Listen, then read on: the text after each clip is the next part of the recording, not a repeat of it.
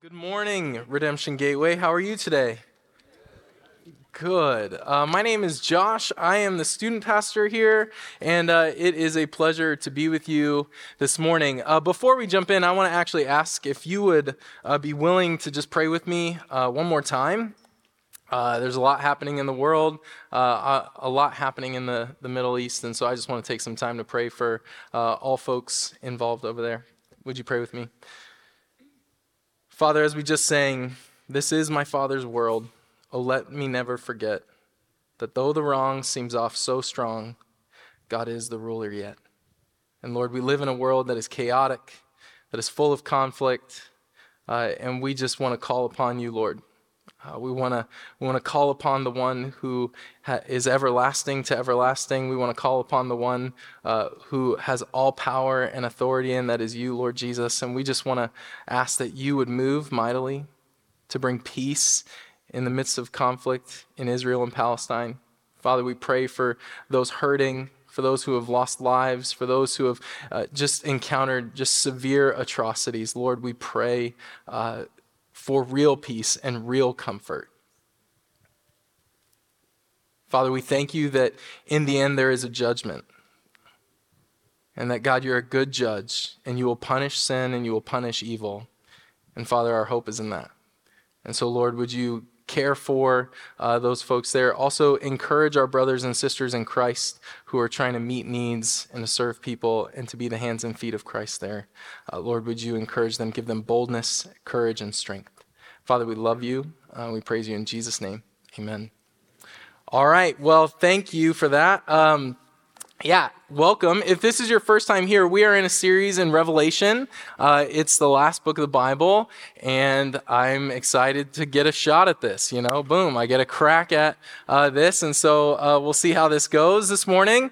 Uh, you guys can let me know, thumbs up or thumbs down. Uh, but anyway, uh, we are in kind of the, the very middle of Revelation. So Revelation 12 and 13 is where we're going to be this morning, and really keep your Bibles open because we're going to read it a lot. I'm going to point at it a lot, and then I'm also not going to probably answer all of your questions. If you've been reading along, like I know so many of you have, uh, you're like, man, who's this? What's this? What's this about? Where is that? Uh, so I'm going to let Luke and Seth do the heavy lifting on that stuff. And uh, so there's this QR code that we've got. Uh, we're going to have a question and answer night. They do a podcast uh, as well where they can answer a lot of your questions, and they're going to do some special episodes where they can do that. So we do have a Q&A night coming up, I think in November. And so if you have questions, scan that. Uh, and then, you know, you're like, ooh, tell me more. Uh, maybe scan it now. So you're like, maybe he'll answer my question about what the mark of the beast is. Uh, maybe I won't, because they already did a podcast episode.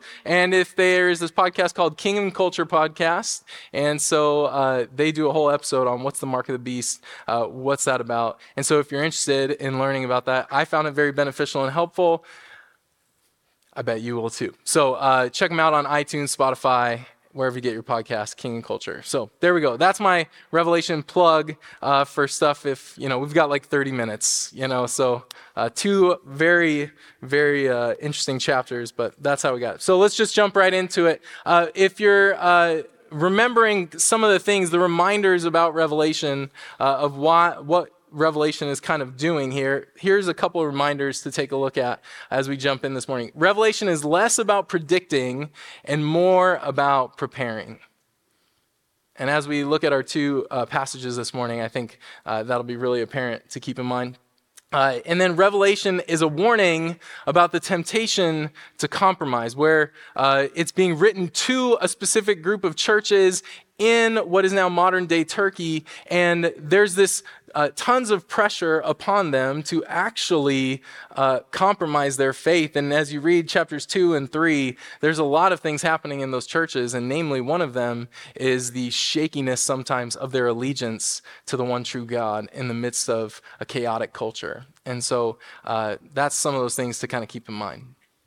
Uh, but when I've, I, I think actually this week, maybe today, this week, I don't know, as I've been on staff here now three years. Uh, and uh, when I first came on staff, uh, I remember that uh, I would just like have to ask Seth a lot of questions, uh, you know, like because people would ask me things. I'm like, I don't know them. Let me ask Seth. His office was right next to mine, and so I'd ask Seth like, Hey, what do you, what do you, what do you think I should do? And Seth, Seth would just say, Hey, give him a call. And so I'd pick up the phone and I'd have a conversation for like 15, 20 minutes with people. And that was basically it. I, I asked him that a few more times, and he's like, give him a call. And I was like, okay, I guess that's my default mode. When something bad happens or somebody asks me a question, I'm just going to give him a call. And so I call this one uh, family, and uh, they share their story, and it's just like really heartbreaking and terrible. And, um, you know, I get off the phone and I go into his office, and I, I remember saying, like, hey, why is this happening? Like, why? Like, why can't people figure that out, you know? And in classic Seth form, uh, he gave me the answer I was not expecting. I said, Why is this happening? And he said, Because it's demonic. And I was like, Right. And then I left. And so the thing though is is do I believe that Satan's real? Yes. Do I believe that demons exist? Yes. But in my functional daily life, do I feel like they influence and impact the life and the world around me? If I'm going to be honest, in that moment, the answer to that was no. I was not looking for that. I was looking for, well, because this happened in their family, or because, you know, the, the finances are tough, or because, right? I was looking for any other reason except he goes and he's like, it's demonic. And so uh, I looked up this study. It's from 2009, and here, here you go. So in 2009, the Barna Group did a study, and they asked uh, uh, a bunch of Christians, or people self proclaimed Christians, they said four out of 10 Christians strongly agreed with the statement that Satan is not a living being, but is a symbol of evil. So that's four out of 10, right? And then the next part is it says an additional two out of 10 Christians roughly 19%, said they agree somewhat with that perspective.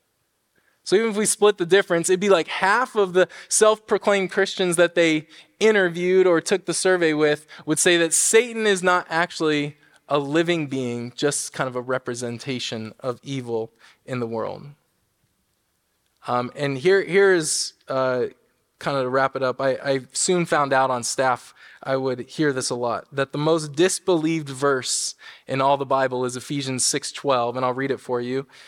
Ephesians 6:12 says this, "For we do not wrestle against flesh and blood, but against the rulers, against the authorities, against the cosmic powers over this present darkness, against the spiritual forces of evil in the heavenly places."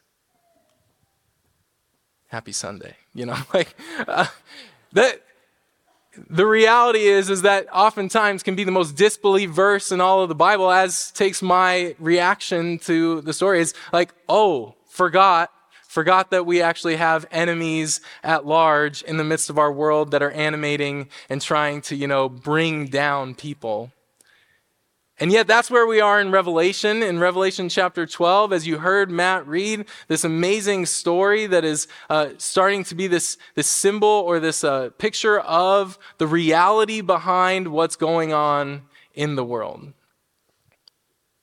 And so this morning, I've titled the sermon, The Reality of Cosmic Conflict. There's conflict all in the midst of the world that we can see, but yes, if we're going to be Bible believing Christians and reading the whole text of all of Scripture, we would also have to say that there is a conflict that we can't see, that there is a cosmic conflict happening between God and the enemies of God, and it's the reality we live in. So let me pray for us, and then we're going to jump into Revelation 12 and 13. Father, I pray right now that you uh, would just open our eyes to see Christ to see Jesus as glorious, to see Jesus as powerful, to see Jesus as the ruler of the kings of earth, the one who is worthy to take the scroll, to see him as our conquering slain lamb, the lion of Judah. And so, Lord, uh, I pray that you would move in and uh, through me, and that, Lord, you would just guard uh, our hearts this morning as we look at the text and uh, help us to love you with our heart, soul, mind, and strength. We pray this in Christ's name. Amen. All right, so the main idea this morning is this in the midst of cosmic conflict, God's people are called to endurance. God's people are called to endurance. So, first point is this is that we're just going to do a little history lesson, uh, and it's the reality of cosmic conflict. You know, just imagine if you were uh, a, a, new member to one of the seven churches that John's writing to. You know what I mean? You show up, they have their start here class. You know, you get to know a little bit about Pergamum, you get to know a little bit about Thyatira, wherever you're at. You know what I mean? You get to know a little bit about that church and you do the start here class. And then you take their membership class, or like what would be similar to us is like our rooted class. You know, you go and you take the rooted class and they go, okay, like let's tell you a little bit about us. Let's start with a little family history. And then they take you to Revelation 12. And that's kind of like what's happening here. Is that we get a, a you know, the, the, tr- the last trumpet has just sounded. The end of it all has happened. Now has come, right? The kingdom of our God. The kingdom of the world has now become the kingdom of our Christ, of the Christ. You know, it's like, now, it's like all finished. And then John goes, oh, verse 1 and a great sign appeared in heaven a woman clothed with sun, with the moon under her feet, and on her head a crown of 12 stars. She was pregnant and was crying out in birth pains and the agony of giving birth. Stories do things uh, that just telling you the like facts uh, can't do as we've said a lot, story uh, evokes emotion and evokes response and it evokes kind of feeling and different things inside of us. And so eh, rather than telling you the basic facts of the history lesson, John starts with, oh, right? Like he has this vision and it's a vision of this woman. Now the question is like, who is the woman? Some of you may want to throw that up there on your Revelation Q&A. Who is the woman? Some say, you know, oh, she's pregnant and was crying out in birth pains. Oh, it sounds like uh, might be one of the ladies in the scriptures who is pregnant. And then it says, and another sign appeared in heaven, and that's where you get the great red dragon. And take a look at verse 4 towards the end. He says, And the dragon stood before the woman who was about to give birth, so that when she bore her child, he might devour it. He gave birth to a male child, one who is to rule all the nations with a rod of iron, but her child was caught up to God and to his throne. And so she's the mother of the Messiah. That's the symbol that's being given. This picture of a rod of iron is, comes from Psalm 2 and in other places in Scripture of the Messiah, the king. God has a king. It seems like all the earth has kings, all the earth has rulers, but God has set his king on his throne, and it's the Lord Jesus Christ and he's going to rule with a rod of iron. And so it, the, the woman is this mother who's pregnant and is going to give birth to the Messiah. And then you have the great red dragon who's ready to devour and stamp out the Messiah. So immediately in the beginning of the story, there is conflict between the woman and the dragon. Now, some might want the woman to be Eve. Some might want the woman to be Mary. Some might want the woman to be Israel. Some might want the woman to be church, the church. Here's what I'm going to say to you Yes? You know? Like, it's a symbol. It's a symbol of God's people, God's covenant people that, eh, that the, the Messiah is coming from. So, yes, right? But here's the thing is that this conflict is not new. Welcome to the history lesson, right? Genesis 3:15 says this, in the garden after Adam and Eve sin, this is what God says to the serpent. He says, "And I will put enmity between you and the woman, and between your offspring and her offspring. He shall bruise your head, and you shall bruise his heel. Uh, there's this uh, Bible story, uh, kind of bi- this kids' Bible that my kids and I have been listening to their podcasts, and they call Jesus uh, the snake crusher. Right? They call Jesus the snake crusher because he shall crush your head or bruise your head but you'll only bruise his heel. Immediately thrown into the midst of a new member at any of these churches is, hey, welcome to the church, welcome to the family. Let's remind you that there's actually been this long history of cosmic conflict between our God and the enemy, this ancient serpent. And then you kind of see this thing continue to move. You see it move, and now the dragon is actually revealed, right? The dragon's revealed. It says, Now war arose in heaven. This is what Matt read for us. Uh, Michael and his angels fighting against the dragon. And the dragon and his angels fought back, but he was defeated. Uh, that word is rooted in like he didn't have the power to overcome, he didn't have the strength, he couldn't win. And so he's defeated. And there was no longer any place in heaven. Now, the question that I've been wrestling with is like, hey, are these like two different uh, wars taking place? You've got this like battle between the woman and the dragon happening. Now you got this battle between like angels. Could you imagine seeing this vision? You're just like chilling there, and John's like, whoa, there's this woman and this dragon. They're duking it out. Okay, wait a second. Look over here. There's Michael and his, de- you know, or angels and demons fighting over here. What's happening? And so there's this verse that's pretty wild in verse 5. It says, She gave birth to a male child, one who is to rule all the nations with a rod of iron. But her child was caught up to God and to his throne, and the woman fled into the wilderness. Uh, for those who are parents, uh, I'm just realizing this. Uh, this is my first go at having a kid that's in like real school. And so I'm learning. You ask a question when you pick them up from school, and you say, Hey, how's your day today? And what do they say? Fine, good. That's it. You're like, shortest day ever. Don't know what I'm paying for over here, but guess it was good. Thumbs up. You know, and like that's it. That's kind of like this. You're like, you read that. So the Messiah is born, right? The one who's going to rule the nation with a rod of iron, but her child was caught up to God and to his throne. It's like, hey, w- tell me about what Jesus did. that was like the fastest way you could ever say it. He's born, and now he's caught up to heaven and he's reigning. And you're like, oh, that's wild. It's partly because John assumes that we know the gospel story, right? We've talked a lot about in scripture that, that or not in scripture, in Revelation that you, you got to know your Bible fairly well to kind of really look at that. And so in the sense of he knows his people who are listening that he's writing to, they know the gospel story. They know about the life, death, resurrection, and ascension of Christ. And here he just tells it quickly because part of the history is not necessarily giving us all the details here, but in Revelation 12, it's making us known to the fact that we have a real enemy. That's the point of this history telling, is that there's a real enemy involved. And you then get who is the real enemy. The real enemy is verse 9, and the great dragon was thrown down that the that ancient serpent who is called the devil and Satan, the deceiver of the whole world, he was thrown down to the earth, and his angels were thrown down with him. The word devil means adversary, means accuser. But there's this element of that it also comes from kind of this word to separate. And so, what has he been about his whole time. You know, you read this story, and then all of a sudden, some of the things that Jesus said about uh, Satan in John chapter 8 and in other ways along in Scripture start to take on a little bit of reality and fresh life. And you go, oh, that part where he was a murderer from the beginning that Jesus said? Oh, or the part where it says that he has no truth in him. He's the deceiver of the whole world. Or that when he speaks, he speaks out of his own character, that he's a liar and he's the father of all lies.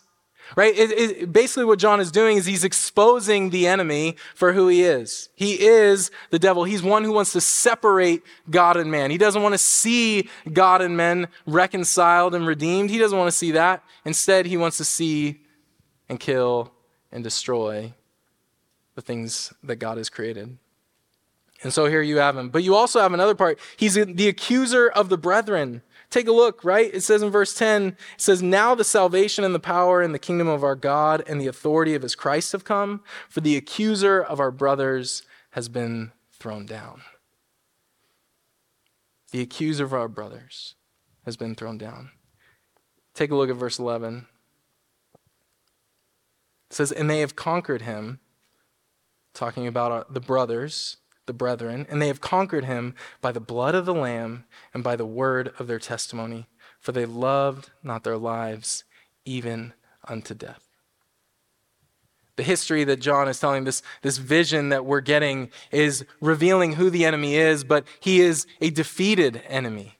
And they have conquered him by the blood of the Lamb, that, that there's his or Christ's victory, that catching uh, the, the male child up to God and to his throne, that is talking to us about the victory of Christ that he won on the cross. And in the same time, uh, the way I see it is in the same time, there's a battle raging while Christ is dying on the cross and he's risen. There's this battle raging, and Satan is no longer uh, able to accuse the brethren because now the victory has happened. The kingdom and the power and the salvation of God have come in Christ, and he has been thrown down. He no longer can accuse because the Messiah has come and he's now reigning. Notice he says the authority of our Christ, uh, of the Christ has come. And so Christ's victory is the defeat of Satan that we see in this text.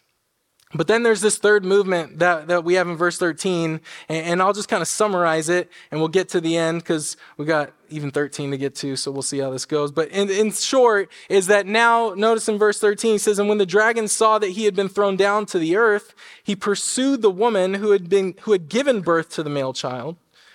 And so then the woman escapes. She's helped by God. There's lots of Old Testament imagery of him helping them and uh, of helping God's people. And then it says in verse 17, then the dragon, now that he couldn't get the woman, then the dragon became furious with the woman and went off to make war on the rest of her offspring, on those who keep the commandments of God and hold to the testimony of Jesus. And he stood on the sand of the sea. So it's like, yeah, you show up to this church, you're like, man, I'm new to Pergamum. Seems like a great place, loving it here.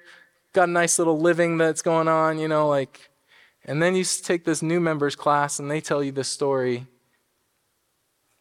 And you notice what it says in verse 12 is like, Rejoice, heavens, he's no longer here, but woe to you, earth and sea.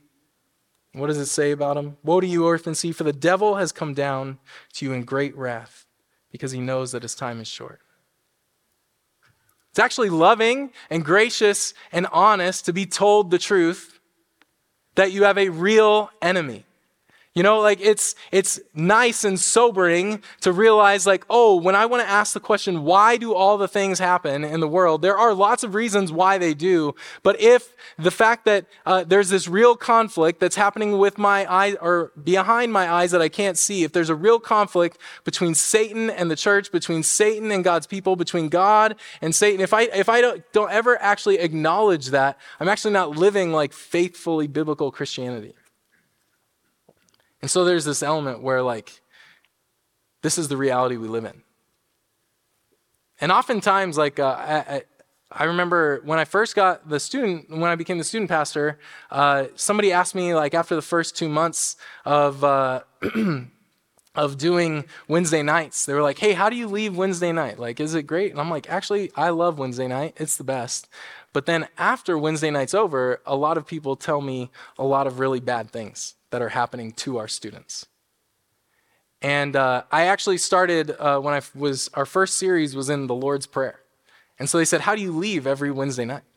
And it was like first two months. And I said, uh, I actually just pray the last line of the Lord's Prayer all the time. And the last line of the Lord's Prayer is, And Lord, lead us not into temptation, but deliver us from the evil one. And you look out on all these students, over 200 and something students that come on a Wednesday night, and uh, I look at Revelation 12 and I go, yeah, that's real. There's a real enemy. Because I'm seeing what they're going through and I'm seeing the things done to them and seeing the things they do, and you're like, ah, uh, I got no shot. So, Lord, lead us not into temptation, deliver us from the evil one. Because when you set yourself in reality, you actually now have the ability to move and live for reals. You know, like the reason John is writing this, this whole book is to kind of help them make sense of what's happening in their real life situation, but what's happening kind of behind the scenes in this situation. That yes, there are really bad people in the world, but there's also a real enemy, and his name's Satan, and he hates you.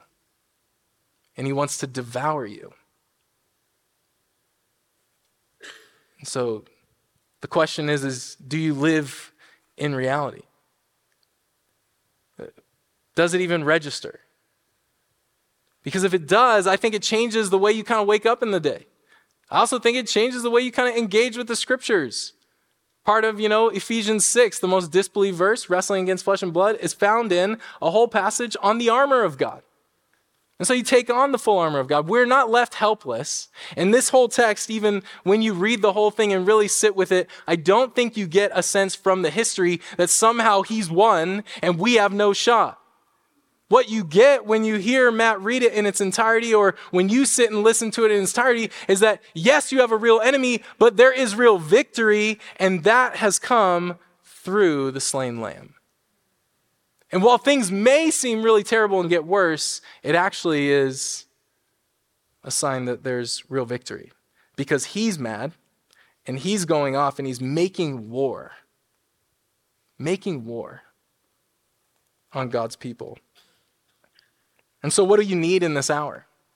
Like, what is the thing that you need? Do we need to know all the things to do? What do we have to do? Well, I think the thing that John says that we desperately need is endurance.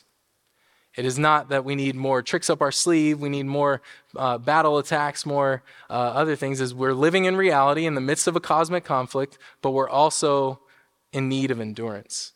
And so I'm going to summarize chapter 13 for you a little bit. Uh, so at the very end of chapter 12, you see Satan, and he's in the vision, he's standing on the sand of the sea. And in 13, uh, there's two beasts. So Satan calls out a, a, a, beast from the sea, which is like this chaotic re- region, this, this uh, the, the place of kind of chaos and madness and uh, opposition to God. He calls out a beast from the sea, but then uh, there's a second one, and then he sees another in verse 11. There's a second beast that he sees rising out of the land.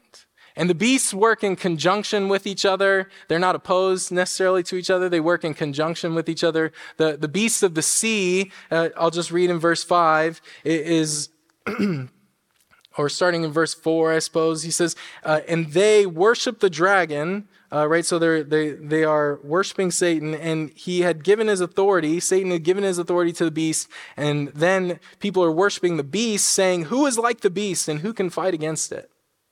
And then it goes on to say that every tribe and nation and language and people, uh, all who dwell on the earth, in verse 8, uh, everyone whose name has not been written before the foundation of the world in the book of life of the Lamb who was slain, they all worship the beast. And then it says the second beast, the one from the, the land, is essentially trying to help get everybody to worship the beast. So you have these two beasts working in conjunction. And so, in the midst of all of that, what does John say that you need? It's verse 10.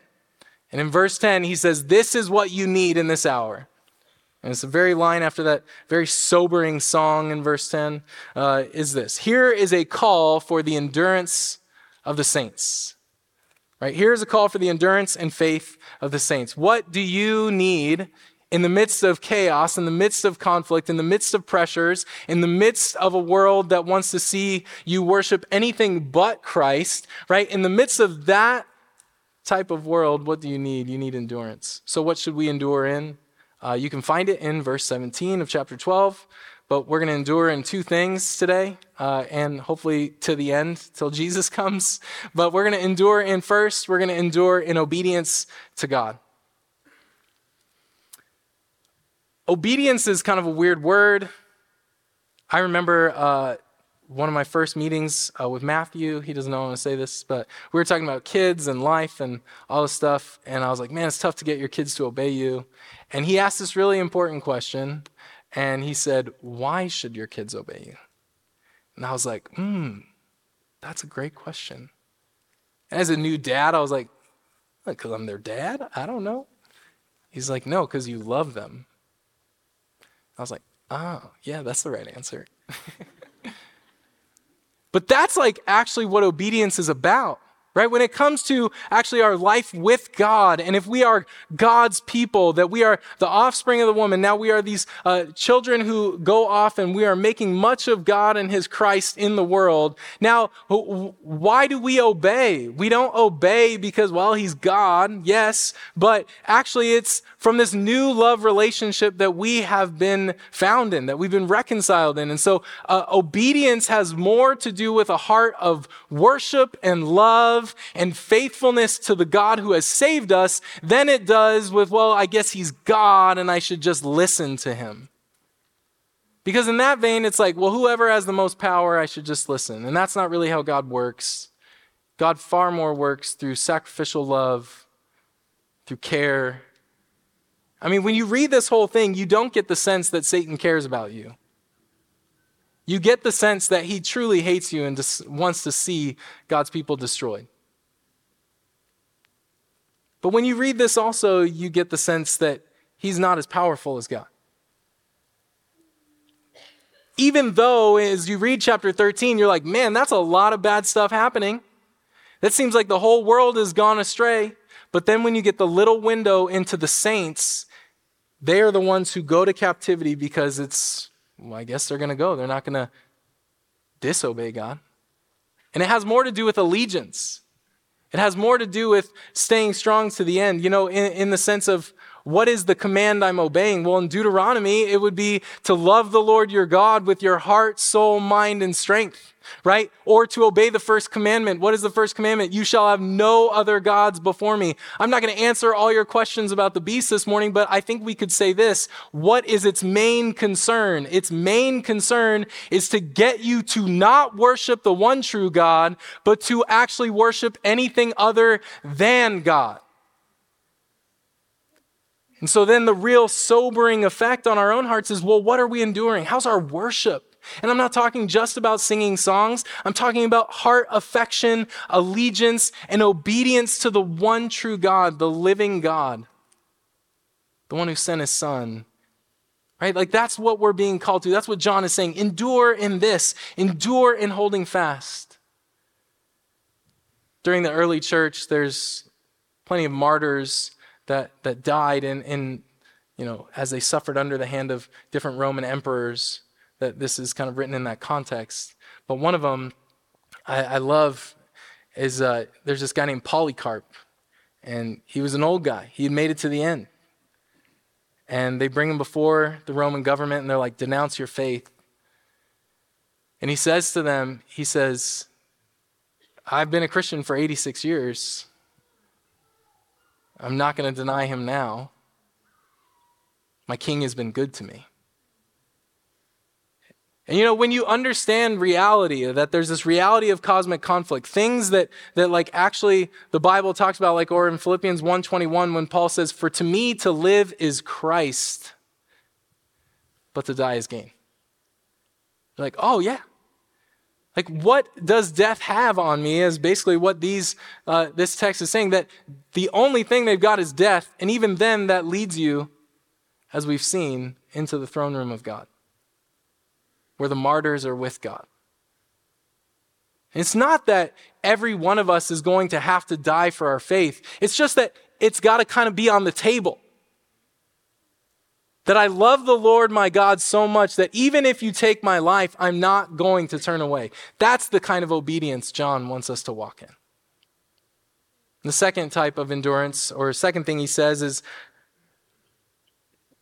the beast or the dragon went off to make war on the rest of her offspring in verse 17 is those who keep the commandments of God and hold to the testimony of Jesus. Right? They hold to the testimony of Jesus. What is the testimony of Jesus? What is the word of our testimony? The testimony of Jesus is literally think of like kind of like the courtroom environment. If you were thinking courtroom, like, well, I want his testimony to be my testimony. In verse 11, it says, and they have conquered the dragon by the blood of the lamb. They have conquered the dragon by the blood of the lamb and the word of their testimony because they love not their lives even unto death. And so there's this, this, what should I endure in? I should endure in the gospel. I should endure in the life, death, and resurrection of the one true and living God. I should endure in following Christ who loved me and gave himself for me. I should endure in this gospel testimony.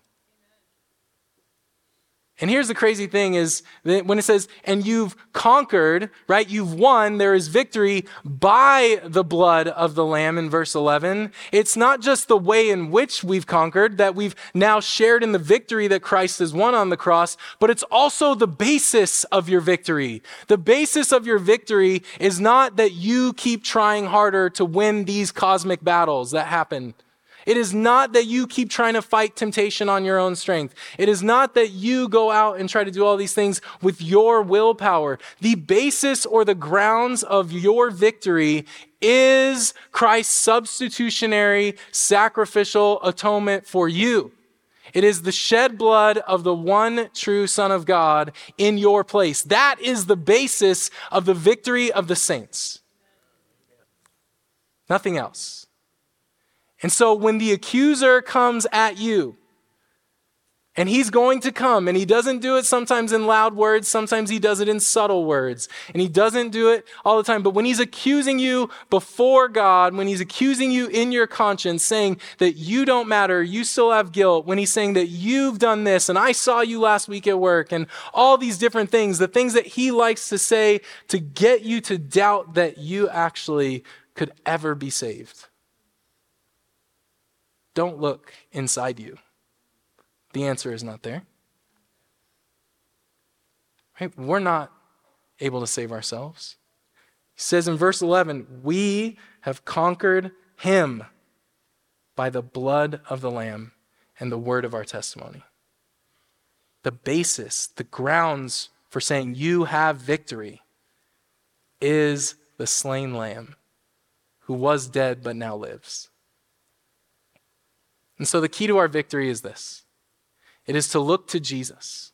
Hebrews 11 says, Let us run with endurance the race set before us, looking to Jesus. Right? Looking to Jesus. The whole point of Revelation in the very beginning is like this revelation of Jesus Christ. It's both uh, uh, revealing who Christ is and what he has to say. And if you look at the beginning of Revelation, you get all of these pictures of who Christ is that he's the ruler of the kings of earth, he is the faithful witness, he is the one who holds the keys to death and Hades. In the midst of real pressure, in the midst of real conflict, in the midst of a- any spiritual attack, what is the key to my endurance? My key to my endurance is to draw near and look to Christ to see his love, his sacrifice, see his real presence with his people. And as the scriptures say, resist the devil, and he will flee from you. Draw near to God, and he will draw near to you. And that's what we desperately need in the midst of this reality. Let's pray. Father, I thank you for your word. Thank you for what you've done. And I pray, Lord, that you would help us to live in reality. Not that we're looking for Satan under every rock, but Lord, help us to know we have a real enemy. And so may we stay uh, faithful, may we endure, and may we look always to you, the author and perfecter of our faith. We pray these things in Christ's name. Amen.